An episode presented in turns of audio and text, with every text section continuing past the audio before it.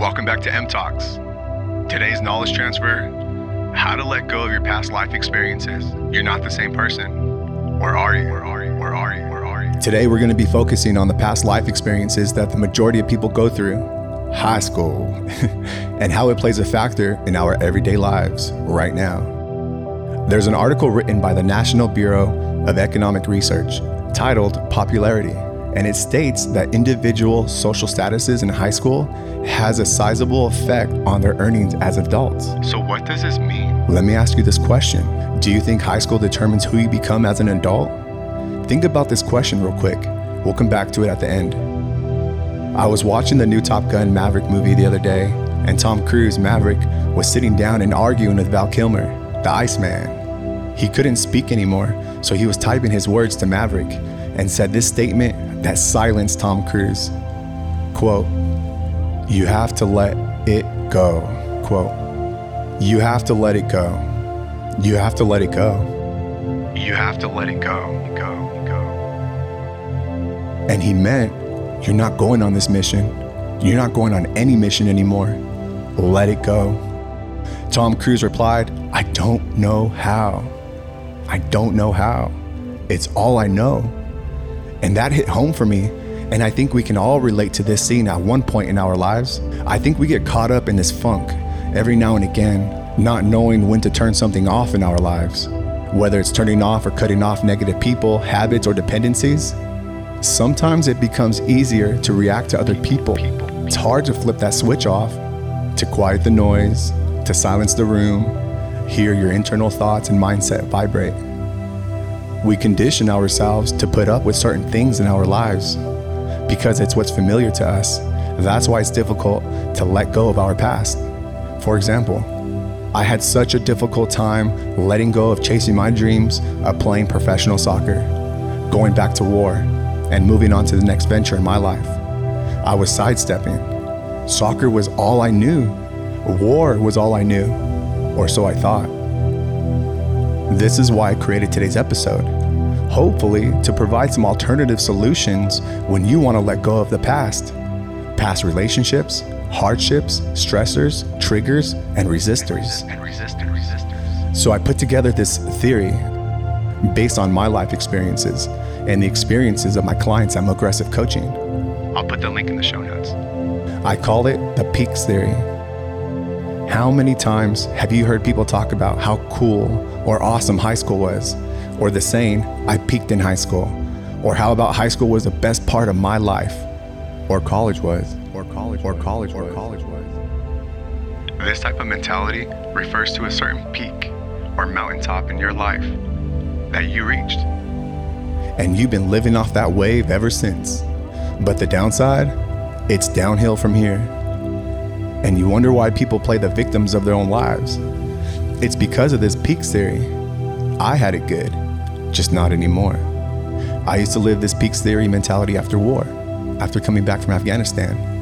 Nothing beats going to war or being blown up. Not only did I begin to live a victimhood mentality, but it was my excuse for everything. Get too drunk? Sorry, I'm a combat vet. Say something at the wrong place, wrong time? Sorry, I'm a combat vet. It's my PTSD. It's an hourglass type of power, and I created a lot of collateral damage because of it. It led to a divorce, people fearing me, not wanting to be around me, living constantly in the past of fear. Because of my mind, at that time, it's all downhill from here. I already went to war, nothing can beat that. Let's just kill some time here on earth by getting drunk and acting a fool, distracted with garbage food, social media, and going out every night, satisfying everybody around me except for my damn self. I already went, I already went to war. that just sounds exhausting reflecting back on that. It was hard letting go of something that we've been accustomed to for so long, whether it's people, places, or things. There's literally a battle going on in our brains when we decide to let go or to make permanent change. And one of the ways, and one of the ways of how I was able to convince myself of positive change was to break it down, analyze it, and accept permanent it. Permanent change, change. It's an emotional roller coaster, bro. I'm not gonna lie. But I accepted but I accepted that before I took the first step. It's a mindset. Everything in our lives is a habit, mindset, or sacrifice. I didn't live off one peak. I lived off multiple peaks. I lived off multiple peaks in my life. I just didn't know how to perceive it or see it through the fog of war. So, going back to the peaks theory, instead of reflecting back to your biggest accomplishments, reflect back to all of your past accomplishments. Tell yourself that when you catch yourself comparing yourself to other people, comparison is the thief of joy. Comparison is the thief of joy. Write that down. Find the win pinpoint all of your peaks in life, and you'll realize life has multiple peaks. We don't have downfalls, we have plateaus. Not up, not down, just sidestepping a little bit. And those peaks come in different phases in our lives. They also come in all shapes and sizes in our lives. For example, a popular one is high school. Yeah, that's one peak in your life. Don't live off that peak as if it's fuel for the rest of your life. That's why it's important to set goals. Surround yourself with people who fit your future. Set your own bar, set your own standards, and decide to never look back with regret. Our lives are constantly moving forward, even sitting down. Life keeps moving forward. Time keeps moving forward. What I'm trying to say is this You're on a river, and every time you jump out to admire your peak, or that person, or that place, or that thing, life continues with or without you. You're on a river. You're on a river. You're on a river. Just be aware next time how long you jump out of that river for. Self awareness. That's why people say start setting timers for everything and everyone. Focusing on you means say no to the outside world for a little bit. If you're at a junction point in your life and not sure whether to go left, right, or turn around, well, ask yourself what are you chasing? Money, passion, other people's goals? And you're probably ahead of me. But the follow up question is this How can I get both the money and the passion? This is part of letting go of your past to make room for future you. You have to find outlets such as journaling, writing, reading, recording, voice memos, and finding ways to transfer all of those thoughts, emotions out of your head to free up new room for ideas, people, places, and adventure.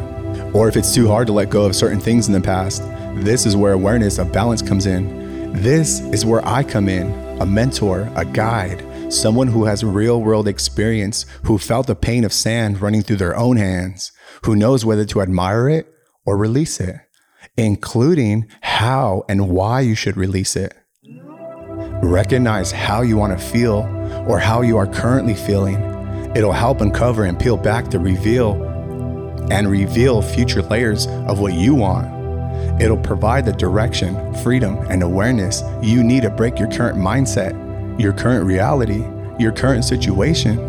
You're going back to our original question. So, going back to our original question, do you think high school determines who you become as an adult? I'm gonna say, yeah, it does, if you're not aware of yourself and your future. Change doesn't discriminate, but we judge it like it does. Don't fear change. Understand positive stress. Cut down a few of your daily habits and write everything down that you want in life the good, the bad, and everything in between.